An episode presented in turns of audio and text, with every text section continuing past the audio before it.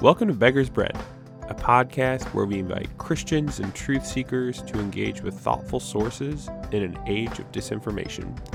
Our name is inspired from the quote by D.T. Niles Evangelism is just one beggar telling another beggar where to find bread.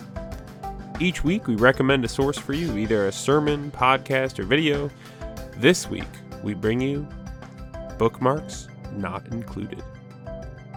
And with that, this is Luke here in Wisconsin. And of course, I'm here with Nick in North Carolina. How's it going, Nick? Hello. It is going good. That's No good. complaints here. Yeah. As far as I can remember. I think it's always fun that you know that we talk off the air and we've already caught up and then when we record I'm like, "Oh yeah, what did we talk about like 2 seconds ago?" That's true. Well, uh, in case you know something, we can we can pull up something that we were talking about just now.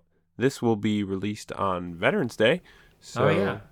to just want to say thank you to all those who serve and to those who are uh, supporting those who serve, whether they're a you know spouse or a parent. Um, really appreciate that. And today, I guess we're not really talking about um, wars that. Well, actually, before I get ahead of myself, let me just start by saying this. Today, we're recommending a book for the season, and it's it's long. Uh, I would say I don't maybe not long. What would you say, Nick? Would you say it's a long book or no? I would say well, mm, I'm to look at it. I'm to look at it because you got this for me. Well, because I have to like let me lay eyes on it because I've been reading since getting a Kindle. I read probably over twenty books on Kindle, and so page length is not as prevalent. I don't know. It just feels easier to read on Kindle. Like you just get through them so fast. Oh. Um, and then with this book, I was like, Ugh, it's taking me forever. but I think it's because a I got it as a gift in February for my birthday from my co-host, Woo! Yeah. and I Yeah, was already reading other books, and it was basically like, "Hey, here's a gift for an assignment, and that you need to read this so that we can talk about it on the show." Because we had That's talked true. prior to um, prior to this book coming into the the foreground, right? About doing an episode on Israel Palestinian relations and history and stuff like that. Um, but we hadn't necessarily like nailed down a specific resource that we're like, this is solid. This is something that we can like recommend very wholeheartedly, right? Um, and I think also like just because like when we were discussing this episode topic way back when, like this was probably before, maybe it was around season four. I don't remember when it was, but we were talking about it and how like we just didn't know anything.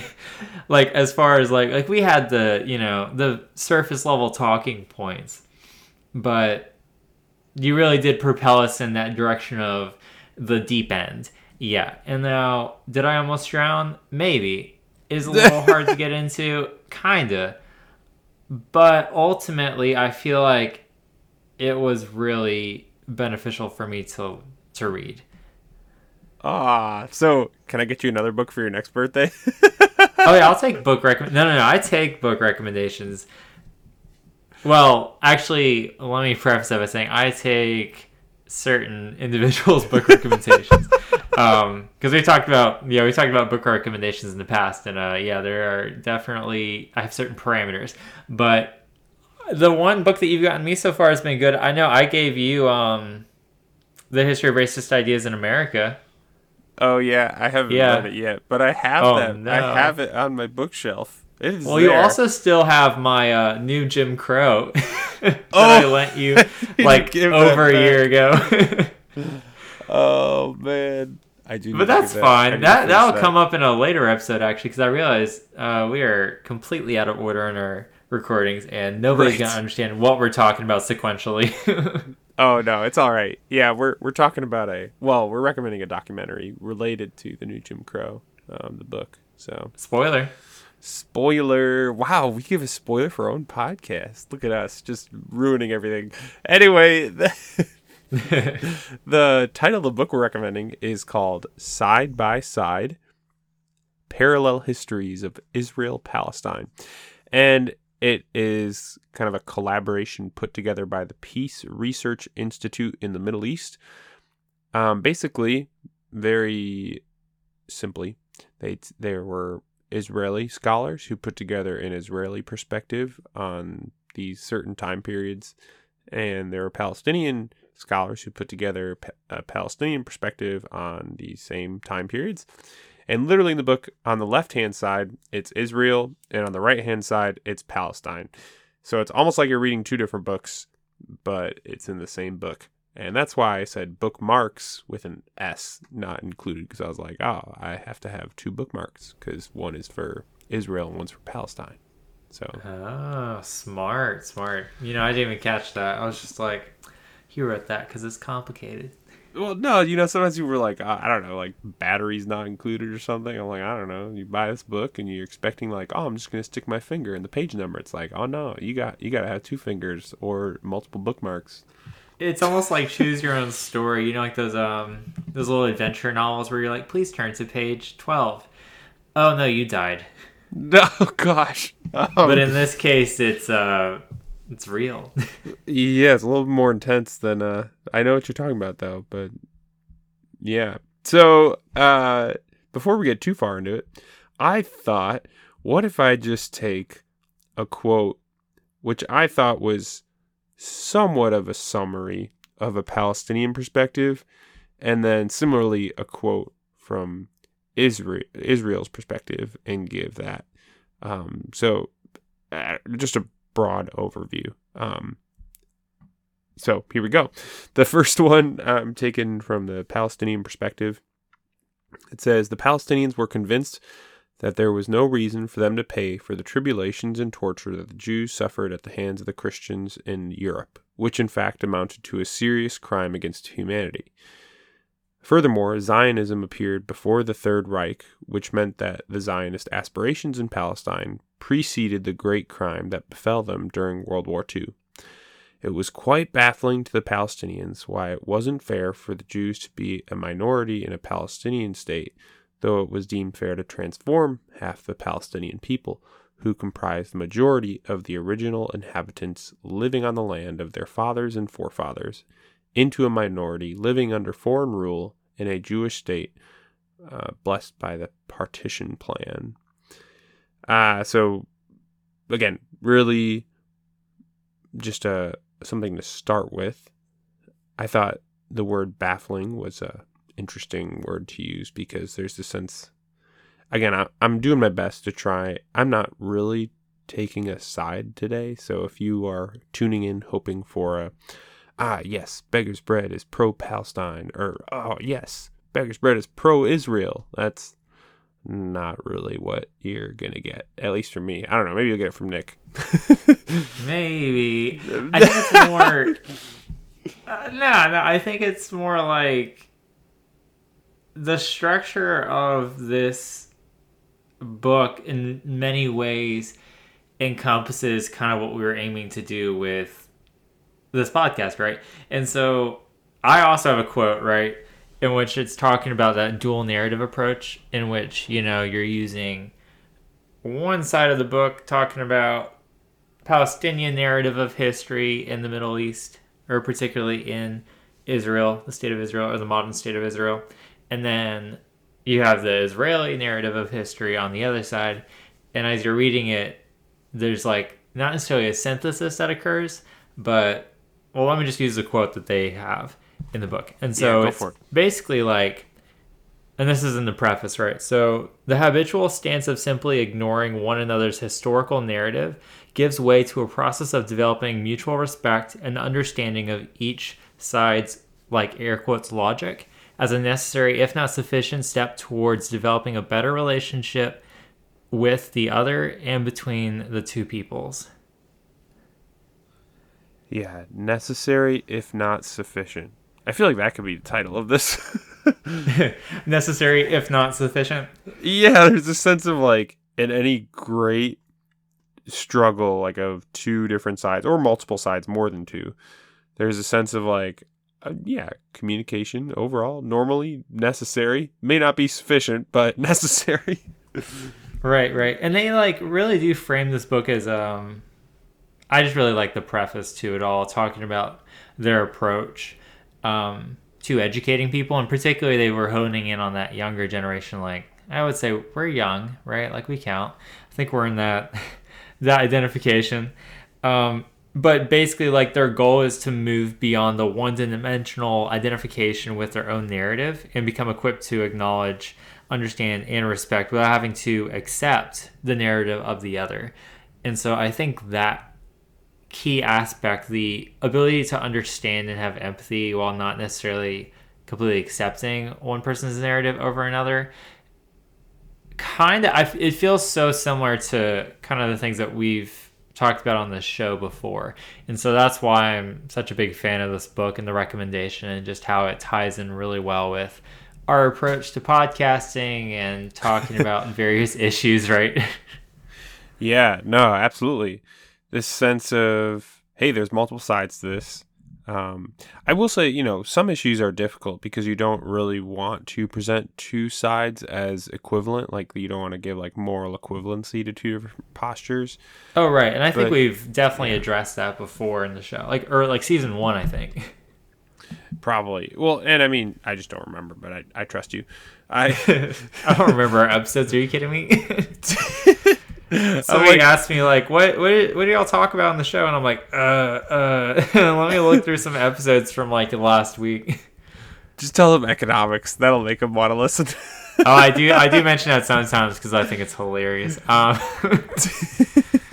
no, that, that what you were talking about with the dual narrative, though, um, that it, it brought up a, a quote. You know, I know I know a quote and mentioned David French all the time, and I'm like, honestly, it's just so good. The the guy just gets so many good quotes. I was reading an article that said he's writing a personal harassment is spiraling out of control. Um, so and he in it he says the partisan posture all too often goes something like this. I will take you seriously only so long as you acknowledge that my side is mostly right and the other side is mostly wrong. so it's like, wow, that's how I often feel when I'm talking about Israel and Palestine people. It's like, oh, can I even talk about this with somebody? Because I feel like it's going to be like, why aren't you pro Palestine? Are you crazy? Or why aren't you pro Israel? Are you crazy? Like, do you know this side is a terrorist organization? Or do you know the, the crimes and massacres this side has done? And I'm like, oh man, well, actually, a lot of the stuff I don't know. So that's partly why I really like this book. Um, I like it, it just feels like a great beginning point for someone like me who's like I've never really studied this conflict before. I've heard a lot of people talk about it. Mm-hmm, um, right. So I liked I like that quote talking about Palestine where it's basically like again, this is just distilling it, but from the outside, just reading this book as an orientation, my understanding is the Palestinians are kind of like, hey, you know, it was awful what happened to Jews in World War II, but what does it have to do with us? um, and then there's also so then I have a quote from it looks like the Israeli Declaration of Independence. Um, so it says, "The land of Israel was the birthplace of the Jewish people. Here, their spiritual, religious, and political identity was shaped. Here they first attained to statehood, created cultural values of national and universal significance, and gave to the world the eternal book of books. After being forcibly exiled from their land, the people remained faithful to it throughout their dispersion, and never ceased to pray and hope for their return to it and for the restoration in it of their political freedom. And then this is also um, on this commentary on the Declaration of Independence. This, and if you're reading the book and you're like, "Hey, where's he getting these quotes?" Um, the Palestinian quote I got from 105 and 107. Uh, you know, it, it skips 106 because the left side is Israel, the right side is Palestine. Um, and then I'm pulling from pages 122 and 124 for this past quote in this one right here. The Declaration of Independence became the foundational document in the history of Israel. The Declaration set forth the two guiding principles of the state as a quote Jewish state and a quote democratic state. And the state of Israel has been struggling with the integration of these two principles ever since.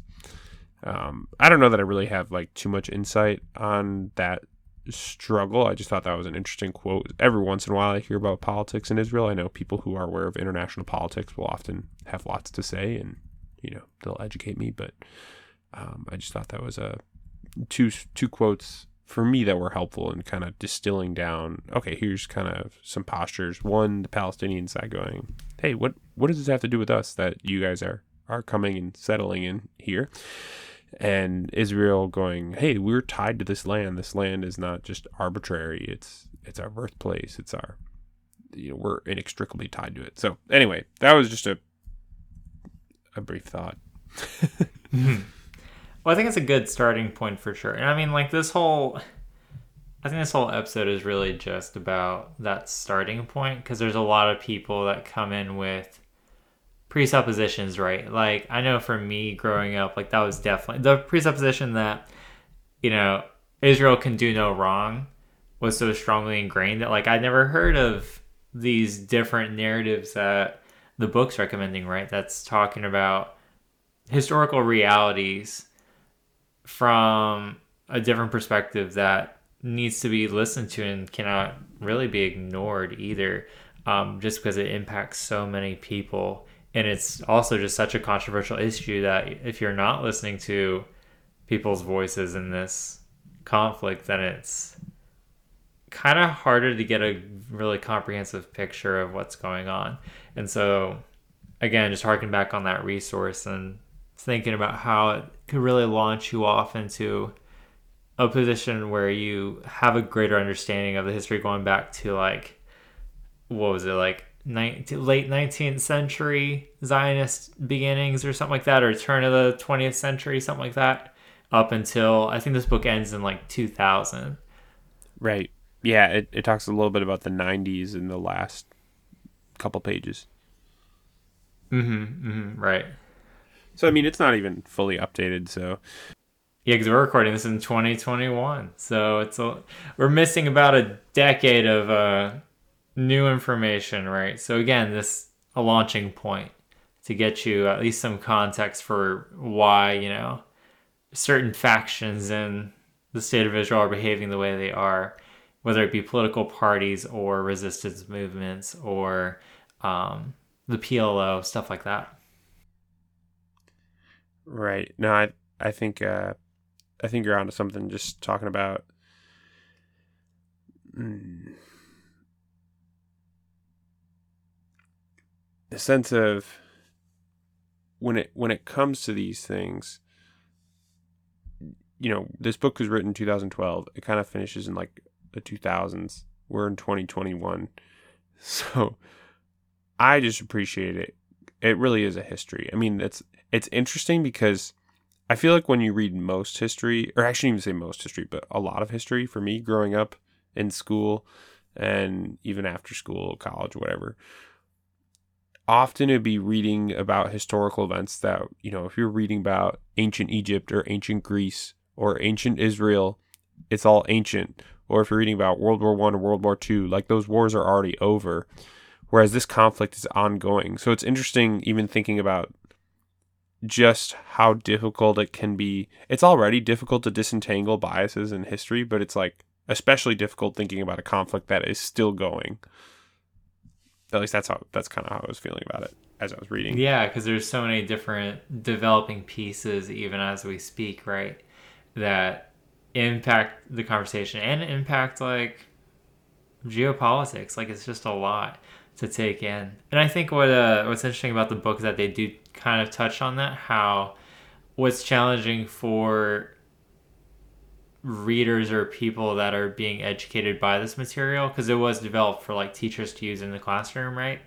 Is that for some participants of that learning process, it's cha- more challenging than for others that are less emotionally engaged in it, that aren't like actively living in the conflict that's occurring, right? And so when you have these educational settings in Palestine and in Israel that are trying to use this material, like it's going to be a lot more challenging for them than for us to say engage with it from like a disengaged perspective because we don't necessarily have the same sort of like emotions running high and senses or feelings of injustice is occurring. Um, not on the same level, at least, if that makes sense. Yeah, that makes absolute sense. Or a sense of danger. I mean, it, it, these two different factions, in a lot of ways, yeah, there's there's actual danger of death yeah. and injury, or and just like long term trauma too, right? Like I mean, this has been a long term conflict. It makes me a little hesitant. I feel like this is one of the episodes that I felt the most hesitant to talk about. Because, I mean, even, you know, we've talked about some pretty intense things. We've talked about race a lot. We talked about gender. We've talked about abortion. We talked about sexual assault. I did not feel as hesitant talking about any of those things that I did talking about this. well, it kind of gives you an idea of just how, like, oh boy. Yeah, yeah. I think mine. Uh, what was my uncomfortable episode? Well, I think it's like. I mean, probably the abortion one, frankly, just because there's a lot of um, things I just didn't know necessarily, like that I wanted to kind of take a step back and be like, all right, let me listen to somebody that probably has a better perspective on this than I do. Just um, even if I don't necessarily agree with everything that they're saying, just to get again that additional perspective. And so with this one, I can I can see how you feel with regard to kind of that like lack of or that hesitation, right, in discussing something that is so controversial and like has become very politicized. Like people that don't support everything that Israel's doing in the United States are like you know, death threats and stuff like that. And so like there are different um, expectations with regard to the United States and its relationship with Israel that make these conversations a little bit more challenging perhaps. And then also just other factors at play too. Yeah. Well, when you're talking about people with death threats, are you talking about like representatives, like Congress men and women? Yeah, I'm talking about like um, Ilhan Omar, and um, that's the only one I can really actively think of right now that I know has received death threats regarding her um, criticisms of the state of Israel with regard to some of their policies. Gotcha. Yeah. Because mm-hmm. there's a very strong emphasis throughout the formation of Israel, at least in more indefinitely in more recent decades, um, kind of like a a hunkering or doubling down of U.S. support in a way that wasn't necessarily even seen, I 50 years ago. Um, so it's interesting, and I think again, tie back to the book, right? Because it's going to know a lot more than we do, and they are historians and scholars that we're recommending that can provide some valuable input and again a little bit of nuance. Absolutely. And I do think it's significant too that it's like actual Israelis and Palestinians that are writing the book. I've I've thought about this for a little while. Not not super in depth, but I've been beginning to think more and more about it. Um, as I'm trying to interact with people with different ideas, and often, you know, with the purpose of I'm trying to persuade people, whether it has to do with, you know, something like my faith and my beliefs about the world, or if it has to do with policy or whatever, just like in personal conversations. I think it's so valuable to actually go and hear what another side has to say and hear it from them, not just your side framing the other side. You know what I'm saying? Like, it's not necessarily your people kind of explaining what the other people think. It's actually going and hearing what are they saying and sometimes that can be scary in like circles where it's like oh let's let's protect our side and, and I, I love it how Skye Jethani talks about like fundamentalism of any kind whether it's secular fundamentalism or religious fundamentalism there's this insular focus right? Um, and it there is a danger you know you could go over to the other side and you could be persuaded by them you know? Who? Watch like that. yeah right? Like and i mean you know if your ultimate goal is to you know self protect or kind of maintain your group well then yeah that's a real danger. But if your goal is i'm seeking after truth even if i find it from a different group then it's a risk that you have to take. Um no that's no that's dangerous yeah because it it challenges almost the status quo of my side's always right. Um, which can be like it shapes every especially within the factions that we've talked about, right? It's hard to break away from that kind of monolith of factionalism and how if you're not completely on board with everything, um, then like you have this crisis, right? Or like if you do start to agree with one thing, you're like, do I have to dish everything else to the side? It's kind of almost, it's not a great comparison, but it's kind of similar to how within the new, it's not a new realm, but within this recent development of like Christian deconstructionism, um, how certain negative aspects of Christianity are discarded alongside of everything else. Um, and there's nothing necessarily rebuilt from the ashes, if that makes sense. Yeah, absolutely. Like the sense of, oh, well, this one thing was wrong about my group, so I'm kind of throwing out the whole thing like the baby in the bathwater. You're throwing out the good stuff, um, not just the bad stuff. I will say too, I don't. This isn't just like a Christian problem, although you know that's my circle of influence and more just like the circle that I walk in, the the people that I'm with. Yeah, But- fair. recently, uh, you know, I've been interacting with folks that are, I would say they probably describe themselves as agnostic, and you know, they're close friends of mine, and I love talking with them about Christianity. You know, if they're going to ask, I'll be like, yeah, let's talk about it. Um, but sometimes there's a sense of like they want to analyze the Bible, but not necessarily like listen to like a theologian. It's more just kind of like, like I was saying, my response to them has been like, yeah, I'm glad you want to study the Bible, but here's the thing, like. I've thought about reading the Quran and trying to learn the Quran and kind of what it's saying. But if I do, I want to also listen to Muslims interpret the Quran because if I pick up an ancient book, I'm not going to understand it if I just pick it up.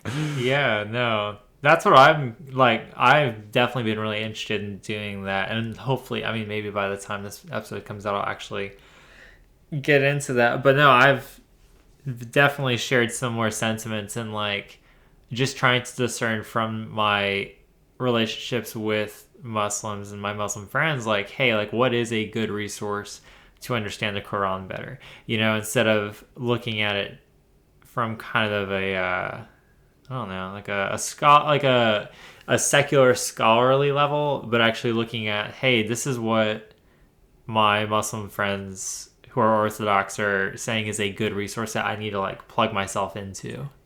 Right. And I mean, that's the whole argument to bring it back to Israel and Palestine that I think it's actually pretty cool that we get to hear from Israeli and Palestinian scholars. Um, I don't think that's a minor detail, is what I'm saying.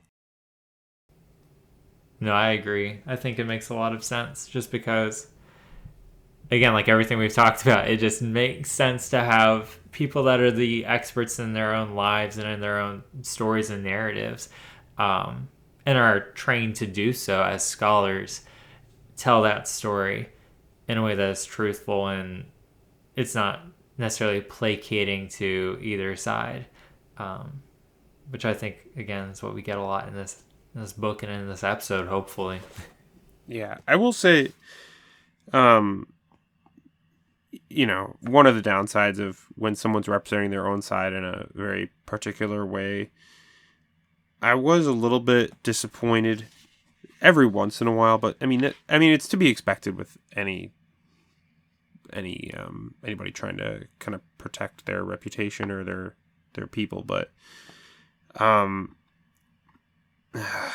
yeah, I'll give an example. I'm I'm hesitant to give an example because as soon as I give an example of one, someone might be like, "Well, why don't you give an example of the other side?"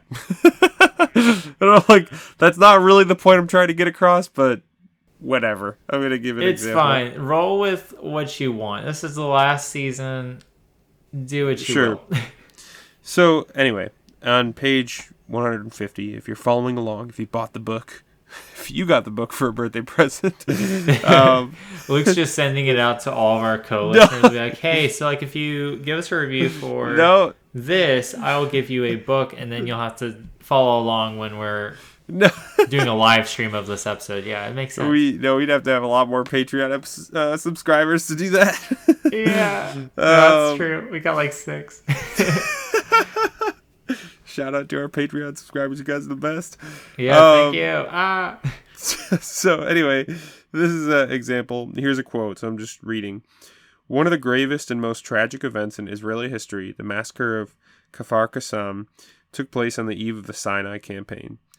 So, okay, I'm going to stop right there. This is the Israeli side explaining a massacre that they perpetuated. So, part of me is like, wow, good for them. Gravest and most tragic. That's that's really good. I'm really glad that they you know, acknowledge that it's grave and tragic to do a massacre instead of just denying that it happened at all. Um, but it's interesting because they pivot uh, just a couple sentences later. It says, Here it is important to note the date and time of the massacre. Um, October 29th, 1956, at 1700 or 5 p.m., exactly the same time that Israel launched the Sinai campaign. And then they go on to, you know, that's the end of the quote. Then they go on to kind of talk about why this time is significant and it sounds like there may have been some miscommunications and you know i'm i try to listen generously to what people have to say i you know if i were in the same situation if i were launching a military campaign and you know somehow my side did something tor- terribly wrong i would hope people understand that okay some things were not intentional but you're still talking about a massacre so it's like yeah. all right, like I am glad that you can acknowledge that it's a grave thing, but also like if you just pivot and then go, now let me justify it. It's like, ooh, that uh, you're not really persuading me. so, No, maybe uh, not. No. Anyway, And I will like okay, so on the on the flip side, right? I will credit them also with like uh, for the Israeli perspective or narrative, historical narrative, that this reading was very um I think it was very critical of their settlement policy and how it had lasting implications on just trying to figure out how to create a Palestinian state or how to have some sort of resolution between these two sides, right? Like they did go into a decent amount of detail talking about how the settlement policy and just having Israeli citizens settling onto lands that were internationally illegal to do so. Um, and just how that kind of created this very like pocketed map of Israeli settlements and Palestinian towns all across the West Bank that make it with as of today like I think 500,000 Israeli settlers out there in technically occupied territory just that much more complicated as far as trying to create some sort of like Palestinian state if that would be the end goal, right? Um, so I did appreciate that from their side because um, that was something that stood out to me. That's something that I'd heard before, um, but I just did really appreciate how they brought that to the foreground. yeah, I, it is a very self-reflective um, narrative from both both uh, uh, different sides reflecting on their own. I know there's also a um, part in the Israeli narrative where they were reflecting on kind of almost like two different strata of status of Israelites, or I don't know if that would be the correct term to use, uh, Jewish people. Um, Israelis, Israelis. There you go. That's the one I'm looking for. yeah, Um, a little old. a little that's kind of what I was thinking. I was like, oh I'm man. like, uh, I don't think that's right anymore. That'd be cool. I think maybe. I'm not sure. Oh, now we're we're getting close to talking about something else that I I think we could leave untalked about. Just for the sake of time, we're already got a long episode here. But I would say they were talking about they were self-reflecting on basically Jews from like Europe and other affluent places were basically more powerful than Jews from Africa. Um, oh right, and- I do remember that. Yeah. yeah so i thought that was pretty impressive that it wasn't it didn't come across to me the whole book didn't come across as like this is a propaganda campaign on palestine's part or israel's part i was like you know that's actually pretty impressive because again they're personally invested in the outcome of this conflict so Yeah, and they also, um, I know I remember the Israeli side talking about specifically how they just had more time to, um, just reflect on their history and be and kind of have that more critical bent towards it. So I think that's why it kind of shows up in the narrative in the way that it does. Yeah. Well, and I mean, someone could look at both of us and be like, "Ah, oh, Nick and Luke, you guys are foolish. You got to know to run like a successful, persuasive, you know, campaign. You got to be able to self-reflect just so you can look like you're very caring and empathetic." It's like, "Okay, all right. I I understand that cynicism. I understand that level of scrutiny. I feel like that's why I gave that example earlier. but, um, that's all I got, Nick. you got anything else for our listeners uh, before we go? Nothing that uh, needs to be shown on this episode. That's not going to be increasingly controversial. all right. Well, with that cliffhanger, um, we do want to recommend our episodes in the future. So next week we will be coming back with just don't do it. And of course, we got our Patreon episode this month of open mindedness and tent stakes. Thanks for joining us this week, and we hope to see you back, uh, or hear you back, or you hear us next week. Bye.